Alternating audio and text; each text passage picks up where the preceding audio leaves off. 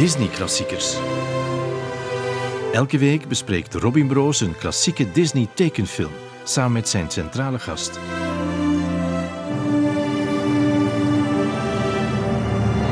Welkom in de 47e aflevering van Disney Klassiekers. Vandaag met twee gasten, twee collega's. Aan de ene kant zit hier Anouk Torbijns. Zij is binnenlandsjournalist bij De Standaard met een bijzondere interesse in politiek, sport en diversiteit. Ja, dat klopt. Wil je er één van de drie uitlichten waar je het meeste affiniteit mee hebt? Goh, ik denk met de meeste van alles een beetje en een beetje van alles. Ja, en de laatste weken vooral Olympische Spelen, vermoed ik. Ja, ja. dat was wel fijn om terug zo into sport eh, te zijn en terug wat artikels te schrijven over sport. Dat heb ik wel gemist. Ja, en dit is de officiële bio, want die heb ik ergens online gekopieerd. Maar ik weet dat er ook een bijzondere interesse is voor Disney. En dat weet ik omdat je mij al verschillende keren een berichtje gestuurd hebt dat je de podcast volgt. Ja, en eindelijk mag ik hier zitten. En één keer zelfs, en dat was heel grappig, ehm, kreeg ik een berichtje omdat ik op maandag geen aflevering had gepubliceerd. En dan was je helemaal in paniek. Dat je dacht, oei, hij komt er niet door, ik blijf hier maar refreshen. Ja, er was er geen. Sorry daarvoor. Ja, ik had toch wel graag een, een berichtje ergens ontvangen van deze week geen podcast. eh. Ik ging ervan uit dat ik geen trouwe fans had, of luisteraarsfans durf, durf ik niet in de, in de mond te nemen. Maar, Maar ik ben wel een fan, ik zal ik het dan zeggen. dat is keilief. Dank je wel. Aan de andere kant, een collega van jou, eh, die hier al eens gepasseerd is, Carlien Bekkers, cultuurjournalist bij De Standaard, met bijzondere interesse in mode, duurzaamheid en human interest. Hallo, dag Robin. Mocht je er één van de drie mogen uitpikken? Eh, Je bent net verhuisd en ik heb mij laten vertellen dat vooral de overdracht van schoenen een eh, oh, issue geweest is. Gaan we dat in de podcast? Ja, oké. Dus ik Eh, vermoed dat mode toch wel er misschien uitspringt. Mode is iets waar ik heel graag mee bezig ben, maar dan ook wel ehm, vanuit ecologisch standpunt. Duurzaam. Hoe gaan we daar beter mee om dan vroeger? En het human interest aspect is dan het feit dat die dingen ook moeten verhuisd worden. Dat- En dat dat soms wel tot Dramatische relationele... verhalen kan leiden tussen mij en mijn vriend over hoeveel paren dat er mogen toegelaten worden in een huis. Ik kan misschien wel zeggen dat onze band als collega's ook wel ontstaan is door haar fantastische outfits, waarmee dat ze dan op de redactie verschijnt. Dan kijk ik altijd eens naar beneden, naar haar fantastische hakken, haar schoenencollectie. En denk ik, wauw, Carlien. Oh, nu voel ik Je me echt, zo... je hebt echt zo fonkelende oogjes nu. Maar dat is kei lief. Ik vind dat kei lief. Maar Anouk ziet er ook altijd super cool uit op de redactie. En had, Anouk is zo de badass die dat daar binnenkomt en zo die kleur durft te dragen. Dat is zo. Al de rest... Nee, niet al de rest. Er zijn ook heel andere mooie mensen daar. Maar Anouk is zo de... hou het diplomatisch. Maar wij twee springen er toch wel Ja, bovenuit, denk ik. vooral Ja. vind ik. En Anouk, hoe verbaasd was je toen je ehm, dan plots Carlien Bekkers zag opdraven in een podcast? Ja, ik denk dat we elkaar toen nog niet helemaal goed kenden, want ik ken haar wel van naam. En we En van hebben- de outfits? Ja, ja, maar ja, we hebben een grote redactie. Dus als er nieuwe werknemers eh, bij de standaard komen, dat duurt altijd eventjes voordat je elkaar echt tegenkomt en een babbeltje slaat. Maar ik wist wel Carlien Becker, de standaard, en ja, ik was toch wel een beetje jaloers. Echt. Ze heeft me daarop aangesproken. Dat was een van de eerste gesprekken dat we hebben gehad. Ging erover. Ik was zo van, ah ja, Anouk, ah, super tof dat ik u nu spreek. En kijk, leuk. En ik heb dit van jou gelezen. En Anouk was zo, ja, jij zit in de podcast van Robin Broos. Hoe heb je dat gedaan? Hoe ben je daarin terechtgekomen? Hoe kan ik? Nee, in ieder geval, ze was heel enthousiast. Van Carlien weet ik ehm, hoe haar eh, ehm, fandom voor Disney ontstaan is, als in gewoon op de natuurlijke manier als kind heel veel videocassettes gehad. Maar van jou, Anouk, waar is het ooit begonnen? Ja, ik denk zoals veel mensen van, van mijn generatie, ook opgegroeid met, met de videocassettes eh, die mijn ouders dan kochten. Want ik, ik, heb nog eens nagedacht, ik heb nog niet zoveel Disney-films in de cinema gezien. Denk ik daar toen iets te klein voor was. Want ik ben zo van de periode... Allez, ik ben geboren in 1993, dus de jaren 90 was ook wel zo mijn periode van Disney.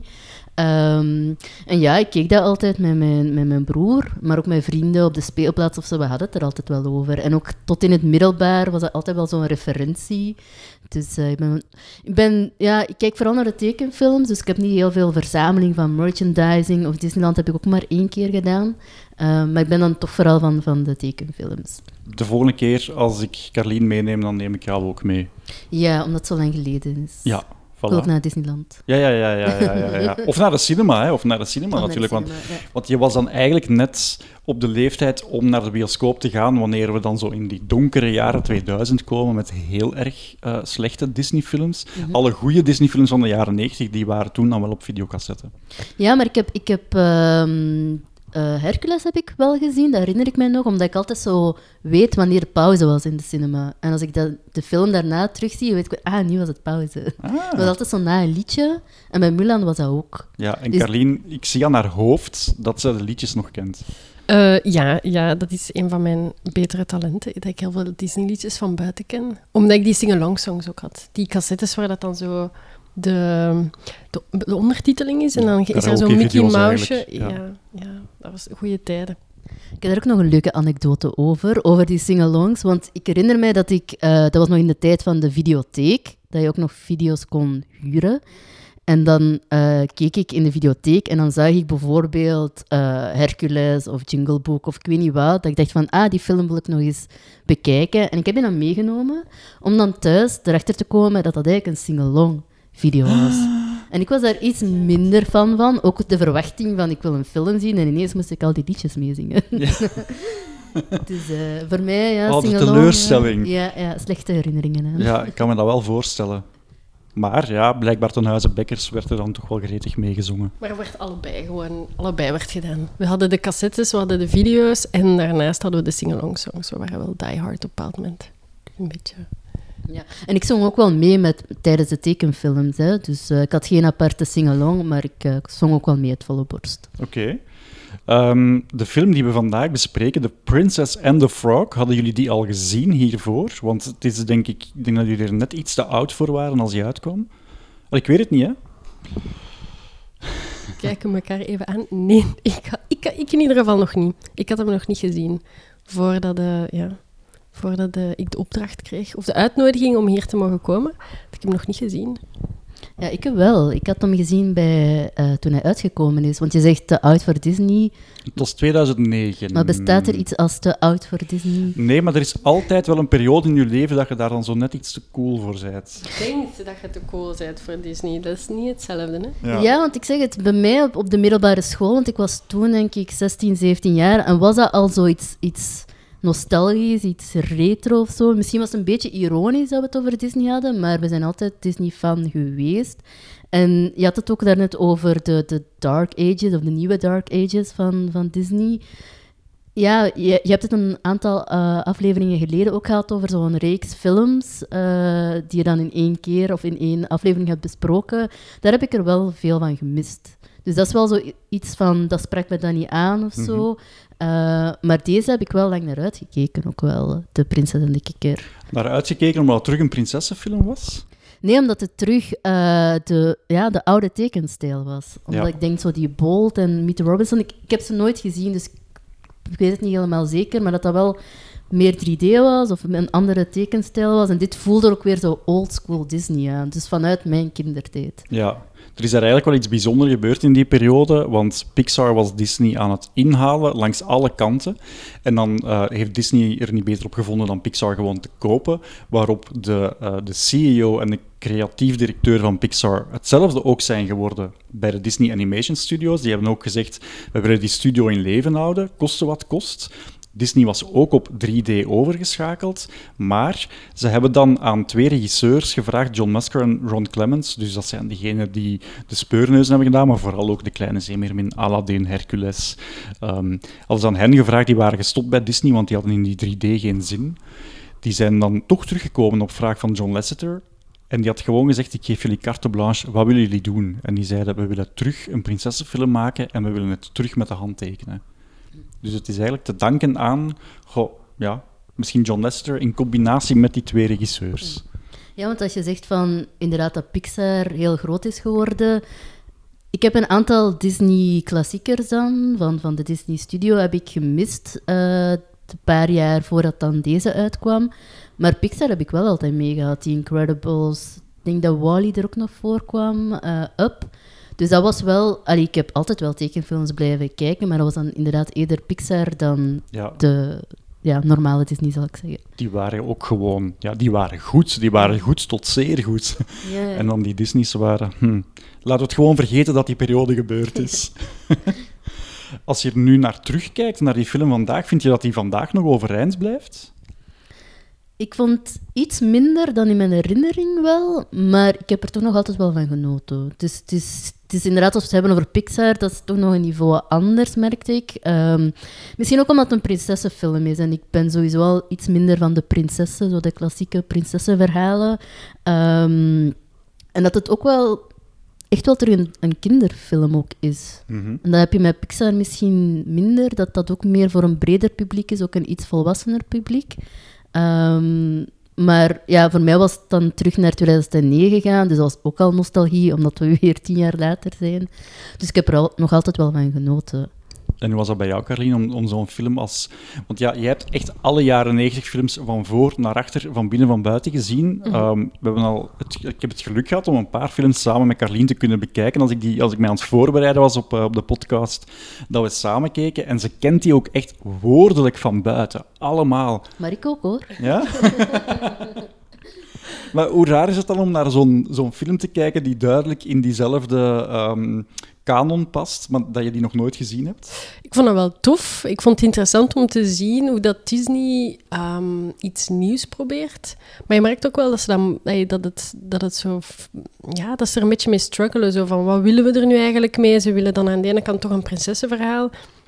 Maar ze kunnen geen... ey, je kunt geen sneeuwwitje meer maken. Je kunt niet zo de, de slapende prinses die dan wakker wordt gekust door een man die dat ze meestal nog maar eh, half, half kent.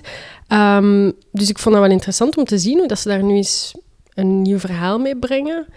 Sommige dingen zijn heel goed gelukt en sommige had je zoiets van, ah, jammer. Jammer dat ze er niet wat verder in zijn gegaan eigenlijk. Want het is een bestaand sprookje, hè? de, Mhm. de eh, kikkerprinses, geloof ik, dat het origineel heet. En dat speelt zich af, zoals al die sprookjes van vroeger, in Europa. En dan hebben deze twee regisseurs er dan toch heel bewust voor gekozen. We willen voor een keer eens een, een sprookjesverhaal vertellen in Amerikaanse context. Dus dan moet dat eigenlijk al per definitie ergens in de afgelopen twee eeuwen zijn. Want anders heeft het, houdt het weinig steek, tenzij we een Pocahontas verhaal gaan vertellen. Maar dat is al eens gebeurd en dat is misschien nooit het beste idee geweest. Maar om het nu zo te verplaatsen naar New Orleans, vinden jullie dat een interessante setting? Ik vind, ja, ik vind dat wel. Ik vind dat wel tof dat je naar een andere plaats gaat. Maar ik vind het ook vooral wel grappig om te merken dat de karakters van de twee, van de, prins en, eh, de prinses en de, de kikker, die zijn omgewisseld. Want in het originele sprookje, waar dat ik wel een luisterboek van had, was de prinses eigenlijk een heel verwend, verwaand kindje, een meisje die eigenlijk niet, allee, die eigenlijk niet verder wou kijken dan haar neus lang was. En hier is het juist omgekeerd. Je hebt Tiani, die eigenlijk heel erg hard werkt, en de prins, die, de, de kikker, die dat zo'n beetje een, een, ja, een klootzak is. Om het zo... Ja, ja, eh, ja. Niet, niet zo verwaande kwast. Ja, een verwaande... Laten we Disney, Disney vocabulaire houden, inderdaad. Verwaande kwast. Het is een verwaande, verwende kwast. Misschien moet ik voor wie de film nooit gezien heeft, nog even de korte inhoud meegeven.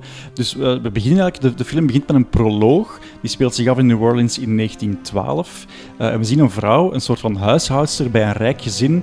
En ehm, haar eigen dochtertje Tiana zit daar ook, maar dan ook die haar vriendinnetje, namelijk het eh rijke luiskindje Charlotte.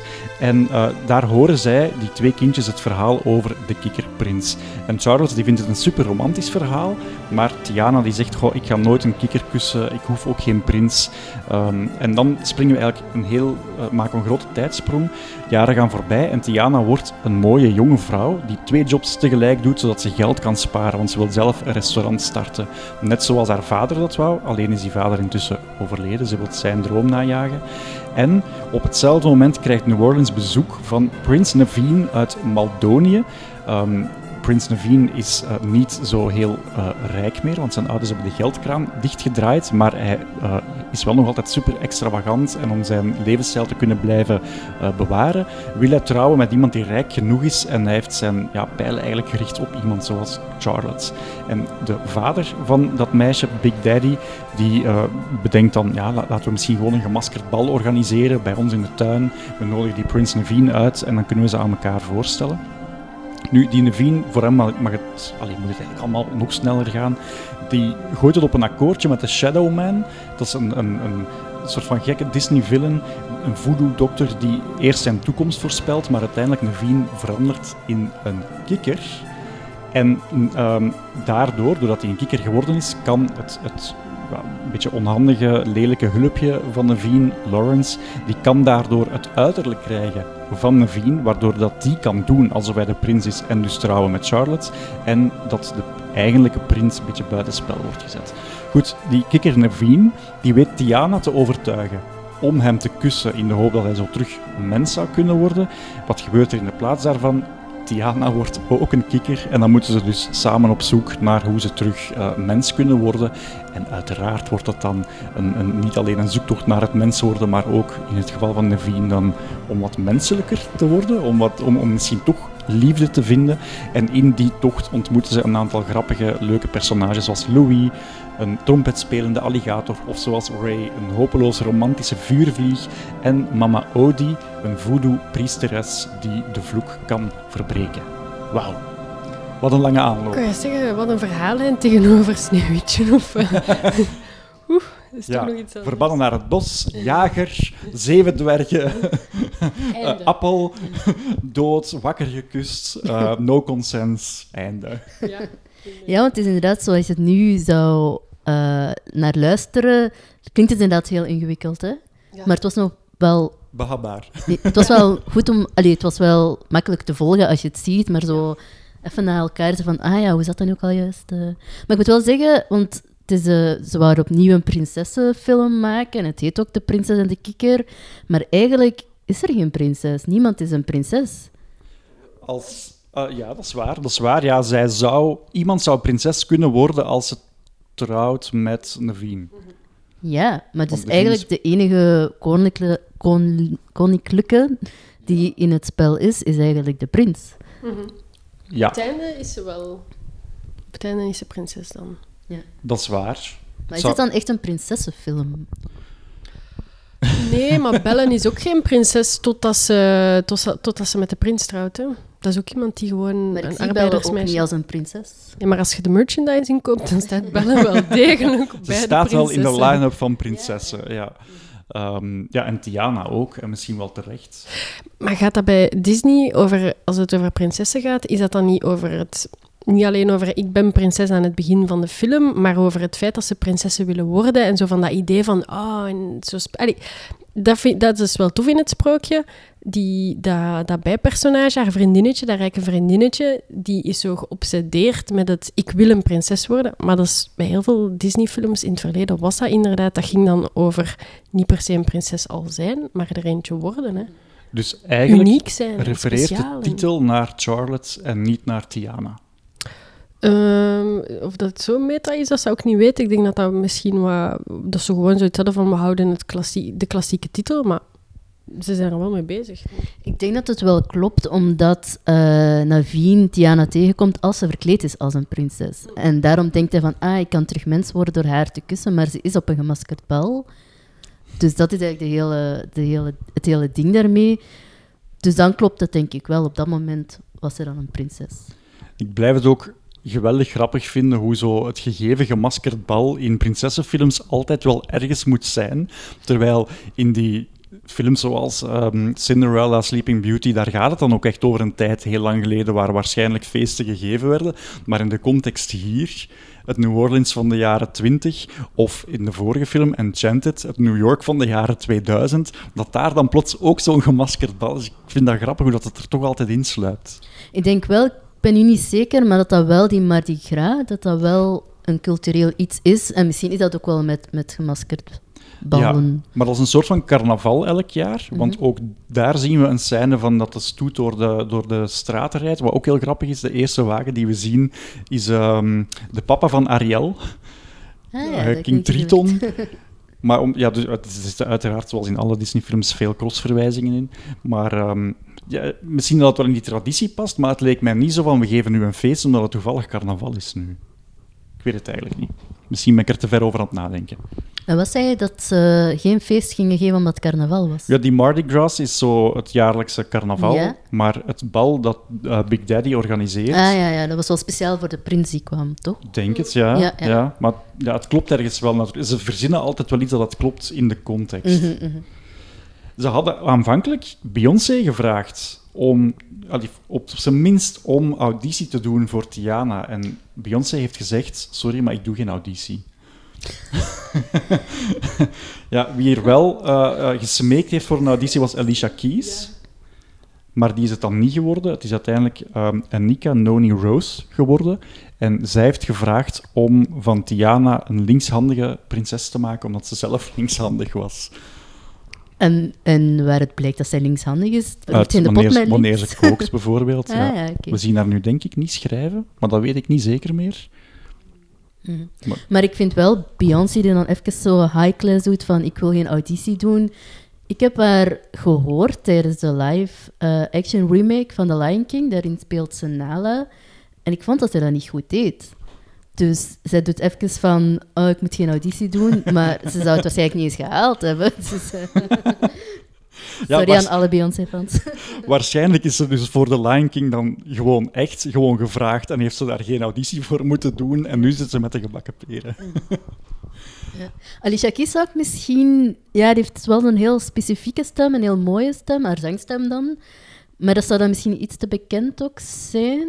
Dat zou de aandacht misschien afleiden van... Ja, ik vond het wel leuk dat, want ik denk dat degene die het nu doet, dat zij niet per se een bekende... Nee, maar wel goed kon zingen en dat zal ook wel belangrijk geweest zijn, Ja. want het is weer terug een Disney-film waar veel in gezongen wordt Mhm. en waar dat de personages ook hun eigen stem zingen. Ja. Misschien een vraagje voor Carlien, omdat jij toch zo eh, van alle van de sing-alongs en zo bent. Vond je dat de liedjes memorabel zijn? Of dat de... Oh, wel. Ik heb me dat, ik heb me dat wel afgevraagd. Zo van, als ik nu, als ik dit zo lang geleden had gezien, ik weet het niet. Ik heb het ook in het Engels gezien, dus dat is ook moeilijker, want als kind luister ik daarnaar in het Nederlands. Het viel me wel op dat Tiani supergoed kan zingen, maar weinig. Tiana. Tiana. Ik weet niet meer welke Tiani in je hoofd zit, maar Sorry. je bent, je bent Sorry. waarschijnlijk weer voor de standaard bezig Sorry, aan van een modeartikel. En Je denkt aan... eh, die... Eh, ja, inderdaad. Sorry. Sorry, guys. Sorry, Tiani en Tiana. Eh, Oké. Ehm, ik weet het niet of dat ik ze memorabel zou vinden. Ik vond ze wel leuk, maar ik had inderdaad niet zoiets van... Oh, hier zit... Ja, ik weet niet. Ik vond ze minder, minder memorabel dan... Maar dat kan ook nostalgie zijn. Dan zo de echt oude liedjes. Ja, er was aanvankelijk de opdracht gegeven aan Alan Menken, dus de man die we kennen van alle memorabele Disney-nummers uit de jaren 90, behalve dan The Lion King, maar goed, dat was Elton John. Eh, Alan Menken die dan alle prinsessenfilms gedaan heeft. En ook dan ehm, was het een keuze van John Lasseter, die dan van Pixar kwam, om voor een keer eens niet met, met Alan Menken te werken en er echt een ander soort film van te maken. En hij heeft het gevraagd, opdracht gegeven aan Randy Newman, waarbij hij al heel veel gewerkt had voor Toy Story, voor Cars, voor Bugs Life. En Randy Newman, die zelf ook, ik weet niet of hij er geboren is, maar alleszins een tijdje in New Orleans gewoond heeft, die ook al veel filmmuziek gemaakt had, die zich echt zo in die ragtime-sfeer afspeelt.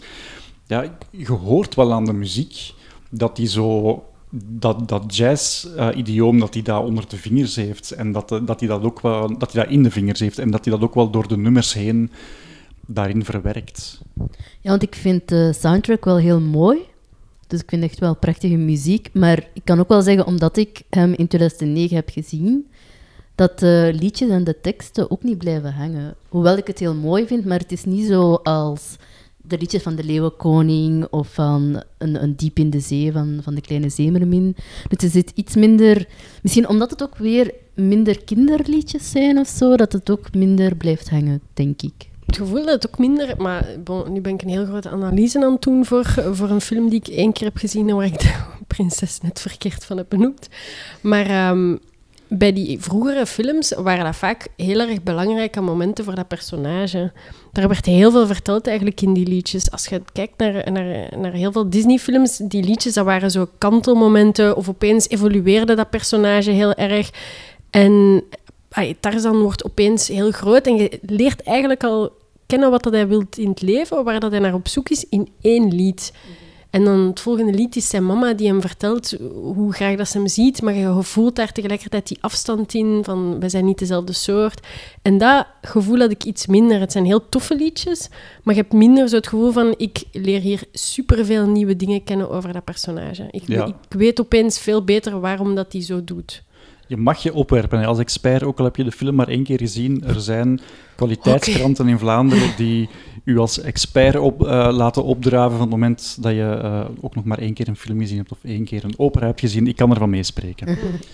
Nee, ik vind dat inderdaad... is- ik vond het ook een heel goede analyse, dus eh, Wat er, zeer ja, goed gedaan. Wat er wel in zit, is een I Want song. En dat is hetgene wat eh, Howard Ashman, de, de tekstschrijver bij Alan Menken, die dan helaas overleden is, wat hij geïntroduceerd heeft, dat is het nummer waarin een, een personage dan zingt over hetgene wat ze heel graag wilt. Dat zit er hier wel in. Namelijk, ze wil dat restaurant openen. Ik weet nu de titel niet meer van het nummer. Dat is het enige dat je nog weet, wanneer dat ze zo in dat restaurant loopt en ze beeldt zich dat in. Dat, dat, dat, dat herinner ik mij. Maar dat is het enige momentje van, van alle liedjes. Terwijl bij die andere films zijn dat al die... Allee, dat zijn zo scènes en je herinnert je dat moment en de feestjes en de... Het gaat ook minder over echt haar identiteit of zo. Ze wil een restaurant, maar ja, oké. En de andere liedjes zijn ook van, we zitten nu in de bayou en we moeten verder zwemmen, of ik weet niet. En het gaat over eh Ray en liefje Evangeline. Ik denk het enige dat zo dan wel zo ja, iets diepzinniger is, is dan het liedje van Mama Audi. Mhm. Waar het wel gaat over, het gaat niet over wat dat je wilt, maar over wat je nodig hebt. Maar dat is dan ook, ja... Ik, ik kan het denk ik ook al niet meer meezingen. Ik heb het deze ochtend nog gekeken. dus eh, ik vind het een tof liedje, opnieuw. Ik vind het echt wel toffe liedjes, maar het blijft inderdaad niet echt hangen. Ja, de I Want song heet Almost There. Ehm, het nummer van Mama Audi is denk ik Gonna Take You There. En nu ik het hier zo eens opnieuw bekijk, de, het nummer dat mij wel bijblijft, is, die, is Friends on the Other Side. Dat vind ik wel een tof nummer, waar dan de villain eigenlijk uitlegt van ik heb geesten, vrienden en... Ja, maar ik zou ook niet meer... Het zit niet meer in mijn hoofd van... Ah, dit is het refrein of het gaat zo. Wat, wat, wat eigenlijk wel volledig aansluit bij wat jullie nu net zeggen. ehm, dit is de eerste keer sinds The Lion King dat een Disney-film twee nominaties krijgt voor dezelfde film in de categorie beste nummer en geen één van de twee wint. En welke nummers waren dat? Dat is een goede vraag, dat weet ik niet. Misschien moet ik dat even opzoeken. Ik heb hier internet. Ehm, intussen wou Carlien nog iets zeggen. Ja, dat ik, ik vind dat geen slecht nummer, maar als je dan kijkt naar ehm, In de Kleine Zeemermin, dat is echt... ai, Dat, dat- ja, ik ga, het niet, ik ga het niet zingen, maar ik bedoel... Dat, dat, dat, dat Waarom gaat je het niet zingen? Allee, toen dat we naar Disneyland Parijs reden, heb je heel de autorit lang gezongen, dat is behalve waar. het laatste uur dat je geslapen hebt. Ja, inderdaad. Dat is waar, inderdaad. Oké, oké, oké. Eh, Ja, goed. Ehm, ik moet het begin. Het begin, het begin, het begin. Al die kommer en kwel. Zo, zo triest, zo gemeen. Deze wilde iets graag... eh, en die graag... Ja, nee, nu gaat het niet. Het gaat, Ja. Ik weet het niet van buiten niet meer. Maar ehm, Poor Unfortunate Souls is het in Ja. het Engels. Enfin, dat nummer pakt u, ja, dat nummer pakt u. Ze zit dan zo in die groot en ze zingt dan zo van, ehm, van eh, over al die anderen die dat ze helpt. En dan heeft ze die twee palingen die dat daar zo achter haar aan glibberen. Allee, dat is wel, dat is nog iets meer, heb ik zoiets van, ja, jaagt u echt angst aan. Allee, angst, ik vond dat wel een heel vies gevoel. Ja, of, of Scar hè, in, de, in de Leeuwenkoning. Met, met zijn marcherende Ja, ja. hyena's en zo. Dat blijft u inderdaad ook wel. De dat was gewoon echt, ja, Jesus, echt inderdaad. Wat, wat, wat was dat? Maar ik denk dat deze ook wel, als kind denk ik, u ook wel best angst kan aanjagen. Die, die Shadow Man en, en zo voodoo en al die eh, ja, creatures.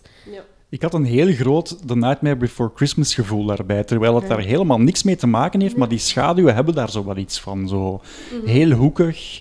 Ja, lang en zo, die dunne, Ja. en dan zo van die dunne armpjes die ook zo'n beetje... ik heb het intussen teruggevonden. De nummers die genomineerd zijn waren Almost There en Down in New Orleans. Dat was het openingsnummer. Ja. Maar ik vind Almost There ik vind dat wel een tof nummer. En ook heel goed gezongen. Maar... ja. Dat is niet hetgeen als dat op de radio is dat je denkt van, ah maar ja, dat was dat cool nummer daar uit The Princess and the Frog. Nee, nee. Maar het zou ook wel op de radio kunnen gespeeld worden zonder dan die Disney-context. Ja. Dus dat is dan misschien ergens ook wel een voordeel. Maar ik weet niet of het een hit is geworden of zo. Ik denk totaal niet. En het Nee. zegt ook wel veel dat Randy Newman daarna nooit nog een Disney-film heeft gedaan. wel nog met Pixar is blijven werken, maar niet opnieuw gevraagd is. Ehm nochtans, hij krijgt wel een, eh, een cameo in de film. Hij spreekt een personage in. Hebben jullie het toevallig opgemerkt? Nee, nee, ik weet ook niet hoe hij klinkt, dus... Randy Newman heeft een heel specifieke stem. Maar, eh, maar, maar los daarvan... ehm, Kleine sneer. Nee, nee, nee, helemaal niet. Nee, nee. Eh, eh, ik, ben, ik ben heel erg grote Randy Newman-fan, dus voor mij viel het wel op. Maar eh, hij spreekt dus de, de stem in van ehm, Cousin Randy. En dat is de neef van de vuurvlieg. Ah, ja, oké, maar dat is wel... In, ja. Ja, het is een cameo, hè? Dat personage ken ik zelfs al niet meer. Die zegt één woord. Die komt zo, ah ja, komt goed ook mee, ah ja. En dan die bomma die haar lampje niet aan heeft, dat is vlak daarna die Ja. bomma, bomma vliegt, ja. ja. Ik heb wel een ander personage herkend. Oprah Winfrey. Ja, ja, ja, ja. ja. En zij is de mama van, De mama, ja. van Tiana. Diana.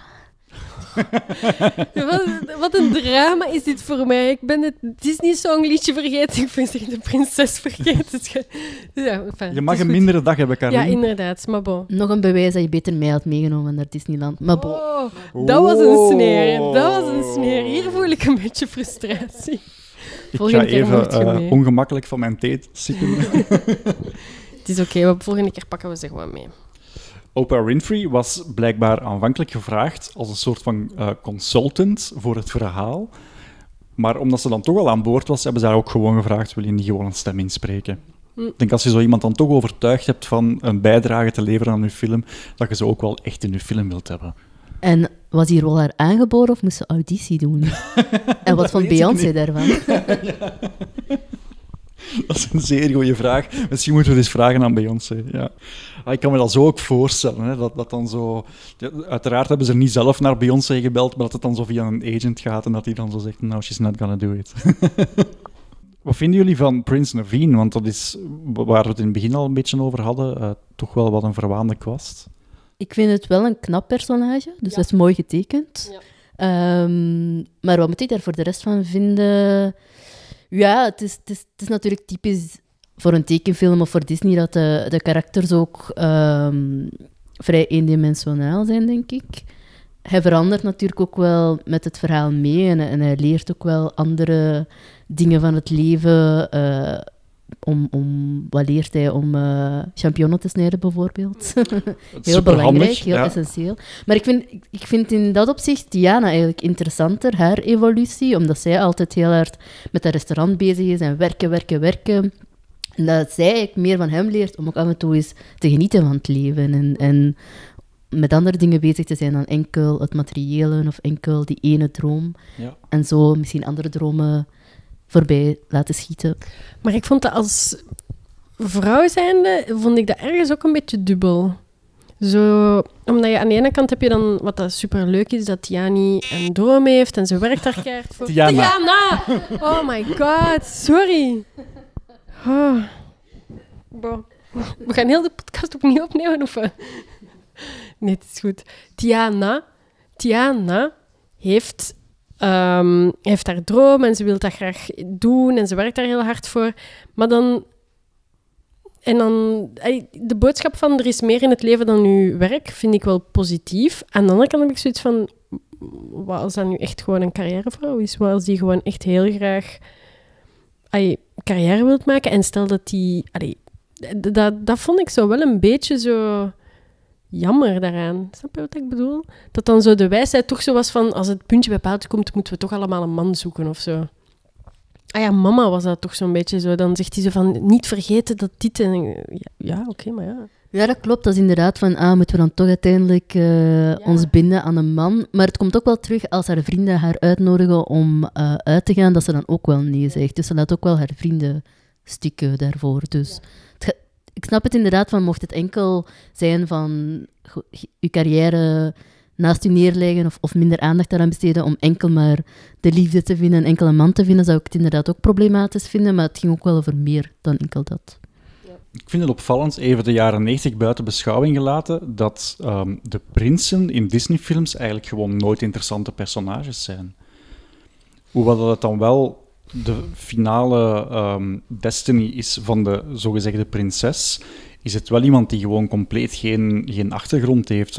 In, in Sneeuwwitje, we weten er niks van. In, in Cinderella is het ook maar gewoon iemand die in een kasteel woont. Ehm, Die praten zelfs niet, denk ik. nee, nee.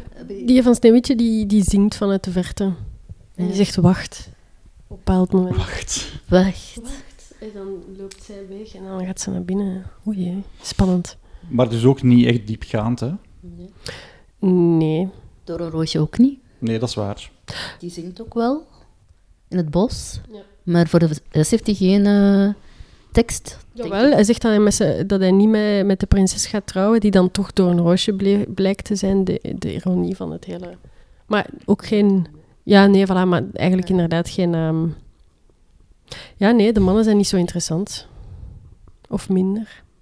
En het is ook niet helemaal duidelijk of zijn verhaal wel klopt, want hij is eh, prins van Meldonia. Mhm. Maar op een bepaald moment wordt er ingezoomd op een krant. En als je dat zou inzoomen, wat ik nu niet gedaan heb, maar ik heb het ook maar gewoon ergens gelezen online. Als je het zou inzoomen, staat erop dat Meldonia niet gevonden kan worden op de landkaart.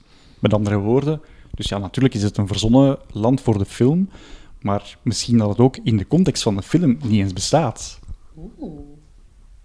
En dat stond in die krant die dan te zien is. Dat, Ja. eh, Big Daddy leest regelmatig een krant en daar zou dan ergens in staan. Dat zou het nog triester maken als het Big Daddy is die dat het leest, want dan weet hij op voorhand dat hij zijn dochter iemand aansmeert of, of overtuigt van iemand waar dat hij van weet van heel dat gedoe met die prins, dat is niet waar, maar dat is wat dat zij wil. En dus, Maar zo zie je ook maar dat eh, ook al in eh, 1912 mensen ook enkel maar de krantenkoppen. Hè? En nooit verder keken dan, eh, Absoluut waar. dan de krantenkoppen. Ja, en Big Daddy is ook wel het soort van personage dat er alles aan doet om zijn dochter te plezieren, dat ze maar niet begint te roepen. Ik vond dat in de openingsscène al grappig. Dat eh, van ja, je krijgt een, een prinsessenkleed, maar dat is echt het allerlaatste. En wie wil er een puppy? Hier is een puppy. Ja, en dan, dan zoomt je zo uit en dan zie je daar zo al twintig staan, allemaal op een paspop die ze waarschijnlijk ene keer gedragen heeft. Want wat vinden jullie eigenlijk van Charlotte? ik vond die, in het begin dacht ik, oh, ik ga die niet leuk vinden. Maar dan op het einde, het feit dat hij zichzelf daarover kon zetten van dat dat niet haar prins zou zijn, dat vond ik wel mooi, dat ze dat hebben gedaan. Zo, het personage van zo het verwende kindje deed mij heel erg denken aan iemand met wie ik eh, in de lagere school heb gezeten, die, ehm, denk ik, niet altijd de aandacht thuis kreeg die nodig was, maar die had dan wel in de plaats daarvan, en dat is dan misschien zoiets wat je als ouder dan doet, heel veel kopen voor je kind. En die had bijvoorbeeld alle, alle Disney-video's. En ik was daar zo jaloers op. Maar als ik daar dan, ja, iets later met een iets volwassener blik of, of met een pre-volwassen blik op terugkeek, dan toch ook wel besefte van, ja, maar misschien had ik niet al die videocassettes nodig. Ik heb ook wel gewoon een heel fijne jeugd gehad. Wauw, nu zijn we diep aan het gaan, hè? Ja, en het is ook wat, wat Carlien zegt. Op het einde blijkt ze ook gewoon een, een goed hart te hebben of, of een goed persoon te zijn. In, allee, ik denk in tegenstelling tot Navina, die is ook verwend, maar die is ook arrogant in het begin van de film. En ik denk dat Charlotte toch nog altijd het hart op eh, de juiste plaats heeft. Ik vind, dat, ik vind dat wel tof, inderdaad, omdat het is gemakkelijk om haar niet sympathiek te vinden. En door, door haar juist op het einde iets heel onzelfbaatzuchtig te laten doen, ja, dat geeft veel meer dimensie aan dat personage. Omdat je, stoort je aan hoe dat ze soms zoiets heeft van, ah ja, het, gaat vanuit, eh, het is vanuit haar perspectief, maar tegelijkertijd, als het dan puntje bij paaltje komt, helpt ze iemand die dat ze dan toch als vriendin beschouwt, terwijl het eigenlijk haar, eh, de dochter van haar, haar nijster was. Dus dat maakt dat wel fijner en interessanter als... De bedenking die ik mij dan wel maakte, is ze is zo rijk. Ook haar vader, allee, via haar vader is ze heel rijk. Waarom geeft ze Tiana dat restaurant niet meteen? Ja, heb ik mij ook bedacht. Dat is dan... Pak maar op, hè. Ja, nee, ik heb al afgelegd. Ja, sorry. Ik ben echt... op- Opnieuw? gsm die afgaat. Wat gaan we nog meemaken? Liedjes niet meer kennen, echt waar. Carlien, wie ben je geworden? Sinds je bij de standaard werkt. Dat. Oké, dat is goed. Ehm, ja, nee, inderdaad, wat je zegt over, over dat haar restaurant, waarom dat ze dat niet betaalt voor haar vriendin, dat heb ik mij ook bedacht. Maar dat, Of toch een voorschot of Maar dat zo. zou ze in het echt ook niet doen. En dat maakt waarom dat ze maar semi-sympathiek is en ook juist interessant als personage, is dat ze eigenlijk pas als er maar een neus wordt ingedrukt en het is iets wat dat zij ook belangrijk vindt, dan lijkt ze dat te kunnen gunnen aan die anderen. Maar het is heel duidelijk dat Tiana iets anders wil dan, dan zij eigenlijk. En dat lijkt ze niet te willen zien of niet te willen erkennen. Dus Ja. eigenlijk een heel interessant bijpersonage, nu dat we er zo over... Ja, Filosoferen. ja, eigenlijk de titelrol, hè. Ja, eigenlijk inderdaad. Een prinsesje.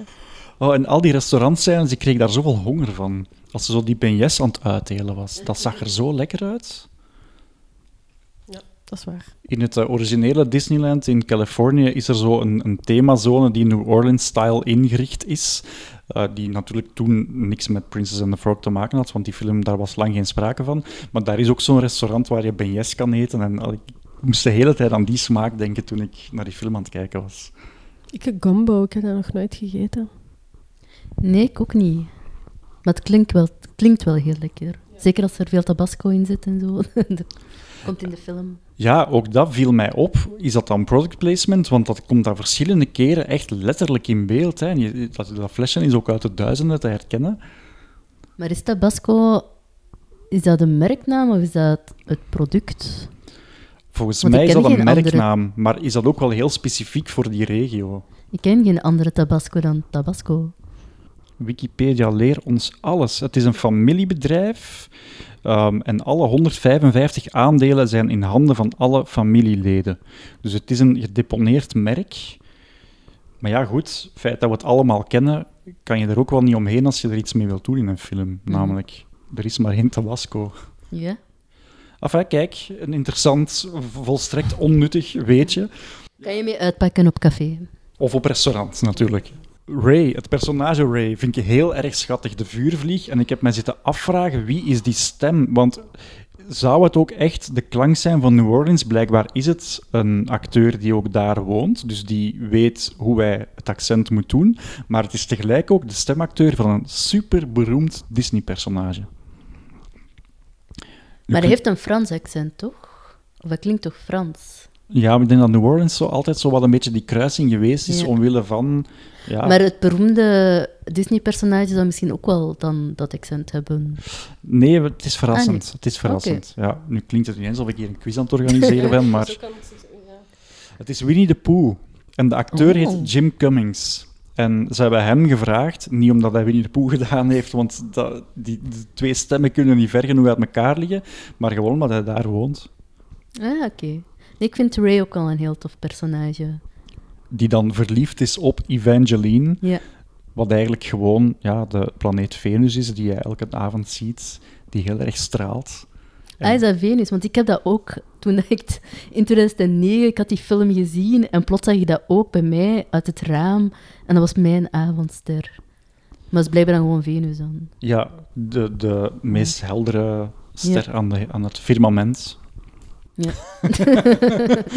Ik dacht, is het een ster of is het een lantaarnpaal of is het een vliegtuig dat voorbij komt? Maar dat vliegtuig bleef constant aan de, op dezelfde hoogte en zo. Dus ik dacht, ah, in, mijn, in mijn verbeelding was het ook een avondster.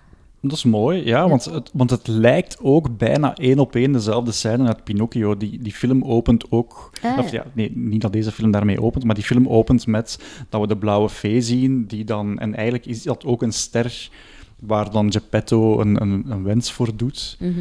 En dat is exact dezelfde ster natuurlijk. Allee, in dit geval Planetus, hè. Zelfs de sterren worden gerecycleerd bij Disney. Kijk, als, als het werkt, als de ster werkt, dan kunnen we hem beter gewoon opnieuw gebruiken. Het is ook geen toeval, denk ik, want de planeet Venus is natuurlijk genoemd naar de Romeinse god van de liefde. Oh. En Evangeline is dan de love interest van onze Ray. Mhm. Maar het is niet Venus, want het is effectief Evangeline. Want als Ray dan sterft, wordt hij ook een ster. Dat is waar. Welke planeet is hij dan? De maan er rond waarschijnlijk. Ah, ah. Ja, zeer goede vraag. Dat is dan weer waar Disney zichzelf tegenspreekt. Hè? Maar ik vind dat wel mooi, omdat, omdat eh, de, de, ik wou zeggen de kikkers, dus eh, Tiana en Naveen lachen hem dan zo'n beetje uit. Of, of eh, ik weet niet wie het was, misschien Louis. Van ja, dat is geen, dat is Evangeline, dat is gewoon een ster. En dan zegt Ray, Nee, Evangeli- Evangeline, je moet niet naar hen luisteren. Ze zeggen dat gewoon maar om mij te kwetsen. En uiteindelijk is het effectief Evangeline, toch? Dus eh Ja. vond het wel mooi. Het is ook wel een van de weinige keren in een Disney-film dat de villain erin slaagt om een personage, om het welk personage, echt te doden. Jezus, ik was daarvan gechoqueerd. En dat ging zo snel en zo gemakkelijk en zo... Allee, gedaan. Ja, natuurlijk, het is maar een vuurvlieg, Ik dus daar, is, daar zijn geen grote kanonnen voor nodig. Maar Nee, maar het was inderdaad heel bruut, vond ik eigenlijk, voor, voor Disney. Ja, het was ook op zich ook wel, ja, hoe moet ik zeggen, goed gedaan of slim gedaan. Dat, dat, je ziet het niet in beeld, maar je hoort zo die kraak. En dat vond ik wel zo, ja, dat kwam toch nog binnen. Terwijl dat wij zelf de eerste zouden zijn om een vervelende vlieg of, of weet ik veel wat, zelf compleet kapot te maken. Ik heb En dezelfde kraak te horen. Ja, inderdaad. Maar er komt ook in een scène voor met eh, die drie, ja, wat zijn dat, jagers op die boot, dat Ray ook zegt van, ah, ik ga een, een, een vuurvlieg moet doen wat een vuurvlieg moet doen. En dat is gewoon ambetant in iemand zijn neus vliegen. dus eh, dat, was het, dat was eens het perspectief van, van de vlieg. Van, eh, ah, ik- die doet dat eigenlijk wel om een goede reden, om, om zijn andere dierenvrienden of zo te, te redden. Maar dat was heel herkenbaar. Ik heb dat ook al voor gehad. Ik heb me bedacht dat als je die als kind kijkt, dat, dat je eventjes geen vliegen meer doodkla- doodslaat. Ja, en dat is dan toch wel magisch hoe een tekenfilm u toch kan doen sympathie krijgen voor dieren of wezens die in, die in C die sympathie misschien niet altijd verdienen, of, of die dat je vanuit jezelf nooit zou hebben. Denk maar ook aan zo eh, Ratatouille, een rat die kookt in de keuken. Het idee alleen al, daar moet je van overgeven. Maar wanneer dat Pixar dat doet, dan lijkt dat zo, ja, de schattigste zaak ter wereld. Dat is waar. En dat doen ze in deze film nog eens, vind ik. Het personage Klopt, Louis Affirmatief. Ja. maar het is, wel, het is wel een vuurvlieg, dus het is niet zomaar een vlieg. Nee, dat is En waar. in de Disney-film ziet hij er ook iets anders uit. Hè? Dat, dat heb ik hier nog niet. Als ik hier iemand zie vliegen met zo een poep die licht geeft, dat ik ook wel, die zou ik ook niet doen. Ja, maar ook wel met een nogal behaard gezicht. Allee, het, is wel een, het, is, het is geen mooi wezentje, hè? Nee, maar ik denk ook niet dat die je echt lastig vallen. Vliegen kun je echt wel Ja, dat waar. dus dat hangt er ook vanaf. Ja. Die vissers in die boot, die hadden misschien al weet ik veel hoe lang niet gegeten. Die hadden dan eindelijk een kikkertje kunnen vangen. En dan, ja, het is... het hangt er maar vanaf, hè. Ja. Ik zou wel, die kikkers, het zijn heel mooie kikkers. Maar als ik die dan, echte kikkers opnieuw zou tegenkomen, oh, ik zou heel hard verschieten. Als kind zou ik denken, ah, kikkers zijn mooie dieren, maar dat is helemaal niet. Nee, nee, nee, nee. Oh. En eigenlijk doen ze hetzelfde met het personage Louis, de alligator die trompet speelt. Louis natuurlijk genoemd naar Louis Armstrong, ook van New Orleans. Maar eh, ja, alligators zijn verschrikkelijke beesten. en toch hebben we daar dan plots heel veel sympathie voor. Ja. Misschien ook wel omdat hij heel goed trompet kan spelen. Dat heeft er waarschijnlijk ook wel wat mee te maken. En dat is ook gewoon sympathiek, hè? Ja. Zo de grote loebas weer hè, van de film, die dat zo... Een beetje de Baloo de beer van deze film. Ja, er zit zelfs een scène ja. in waar hij op zijn rug in het water ligt en dat dan in dit geval de twee personages, de twee kikkers, op zijn buik meevaren. Dat deed mij heel erg denken aan die scène in de Jungle Book waar Baloo in het water drijft en dan Mowgli op zijn buik zit. Ja, ja. En Tantor. Sorry? Tantor van, eh, van Tarzan. Zo heel kleinzerig, het grootste beest van Ah, allemaal. ja, ja, en dan, ja, ja. oh nee, ik heb, een, ik heb een, een, eh, iets in mijn een splinter. En, en ja, De piranha. inderdaad. ja. En dan brengt Louis het gezelschap naar Mama Odie, die de vloek moet proberen ehm, ja, ongedaan te maken. Het deed mij een beetje denken aan Rafiki uit The Lion King. Ook zo'n persoon die Keihard. woont in een boom en Ja. die een soort van shamaanfiguur. Ik weet wie je bent, maar jij weet het niet. Ik ga het je zeggen, zo, dat, die vibe echt. Ja, dat is mega random. Ik hou daarvan. Absoluut, dat wel. In de, in de nieuwe The Jungle Cruise, die, die live-action Disney-film met Dwayne Johnson en, en, en eh, Emma Blunt, gebaseerd op een Disney-attractie, die, da- daar zit ook zo'n personage in. Zo blijkbaar als wij denken aan, een, een, aan, aan jungle-achtige, exotische omgevingen, dan denken wij ook aan een soort van shamaanfiguur die alles beter weet en, en die, die alle kennis heeft. Blijkbaar. Misschien iets wat we nog niet aangeraakt hebben. En dat vind ik eigenlijk wel fijn dat, dat ik er zelf over moet beginnen en dat het dus geen issue is. En het viel mij ook al op wanneer ik de film zocht op Disney+. Plus. Daar wordt nergens gezegd... hey, hallo, dit is onze eerste tekenfilm waarin we een gekleurd hoofdpersonage hebben. Daarin wordt gewoon gezegd, ik lees het gewoon voor... Het mooie meisje Tiana fantaseert over een eigen restaurant. Dus dat wordt nergens benoemd dat zij dus de eerste... Als we even ehm, een oogje dicht doen voor Pocahontas, want Mhm. Dat zou misschien ook wel ervoor kunnen door, maar het eerste zwarte Mhm. Disney-personage. Ja. Komt dat daar ergens in, vinden jullie, komt dat daar ergens in door? Is dat iets, is dat, is dat een punt eigenlijk? Goh, ik denk wel in, in de context tussen rijk en arm, omdat ja, het kon in principe ook wel een, witte, een wit personage zijn die iets armer is en die dan haar mama de nijster is van, van een rijke familie. Maar ik denk ook omdat je het hebt over New Orleans in de jaren 20 of de jaren 10. ehm, het zit er subtiel wel in. En ik vind het wel fijn dat het subtiel is. Maar voor de rest denk ik dat er niet echt referenties zijn naar haar huidskleur. Of, eh, ja, als het over achtergrond gaat, want ze zegt wel ja, een, een vrouw met jouw achtergrond eh, moet niet te ambitieus zijn. Of, of, of Ja, dat zijn mag de blij heren van de met- bank. Die zeggen van, we gaan jou geen lening geven of je mag het gebouw niet kopen. Ja. Ja. Dus daarin, maar dan refereert dan eerder naar haar sociale achtergrond dan... Maar ja, sociaal en, en etniciteit, Is natuurlijk... zeker in de Verenigde Staten, is natuurlijk wel sterk met elkaar verbonden. Vind je, mag, mag ik dat vragen? Vind, vind je dat belangrijk om een, een zwarte prinses in de line-up te hebben? Is dat iets wat je zelf als jong meisje gemist hebt? Wel, Of ben je daar totaal niet mee bezig? Ja, ik was erover aan het nadenken, want toen dat de film uitkwam in 2009, was dat natuurlijk, stond de kranten er ook wel mee vol van, ah, de eerste eh, Disney-prinses die, die zwart is. En het was ook, eh, Obama was net president geworden, de eerste zwarte president. Ehm, het is moeilijk om nu in retrospect daarover na te denken van, vond ik dat toen zo belangrijk? Het viel op. En omdat mensen het erover hadden, denk ik dat ik dat ook wel belangrijk vond. Maar zoals je zei, je had natuurlijk wel een Pocahontas, een Mulan. Esmeralda zag ik ook wel als een gekleurd personage.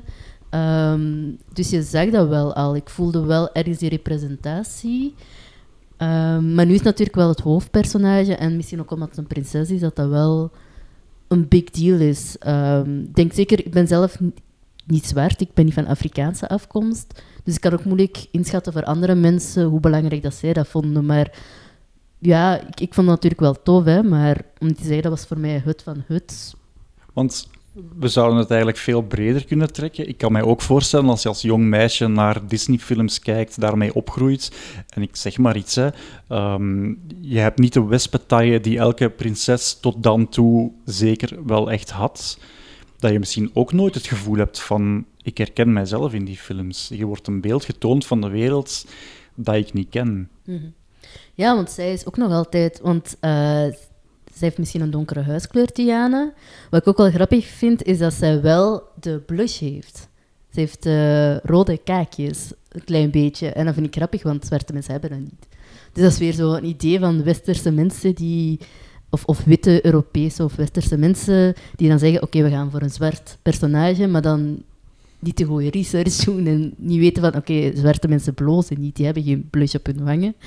Ehm, wat was ik eigenlijk aan, wat was de vraag? wat was ik aan het zeggen? Ja, gewoon herkenbaarheid in het algemeen. Ja. ja. Eh, dus, dus dat was het. Maar voor de rest is ze ook ja, een klassieke schoonheid. Ze is slank, ze, ze heeft een symmetrisch gezicht. Dus ze past wel in de, ja, nog altijd de Europese schoonheidsidealen. En dat is ook wel iets wat ik wel merk, ehm, ook als het over diversiteit gaat in het algemeen, dat we nu van, ah ja, we vinden dat belangrijk en representatie, dit en dat. Maar hij kleurt het gewoon in. En blijven de personages en, en de beeldvorming blijft eigenlijk hetzelfde, alleen worden ze wat donkerder gekleurd. Maar ik denk dat dat zelfs verder gaat dan dat inkleur. Ik denk ook als je kijkt naar wat dat ze willen, die personages, de verhaallijnen, die zijn altijd vanuit een westers standpunt. Dat gaat altijd over wat dat wij denken dat iedereen overal wel zal willen. Dus ik denk dat dat nog altijd een probleem is. Maar ik vind dat heel opvallend dat je dat zegt van dat blozen. Want ik had daar inderdaad ook ja, gewoon niet aan gedacht, zelfs niet. Maar dan vraag ik mij inderdaad af van hoe kan het dat, dat, dat, daar, dat, eh, ja, dat daar niet meer mensen van kleur betrokken zijn in het maken van dat soort van films. Om te zorgen dat, dat je dat weet. Want Ik denk dat dat gewoon als toemelings... Dat die daar gewoon niet over hebben gedacht waarschijnlijk. Of, of ben ik nu heel naïef? Nee, ik vind dan bijvoorbeeld frappant dat iemand als Oprah Winfrey aanvankelijk zeggen, gevraagd ja. is ja, om, om daar dan zo wat consulting voor te doen. En, en er zijn ook blijkbaar heel veel dingen in het scenario aangepast geweest, omdat men vreesde dat dat ging verkeerd overkomen.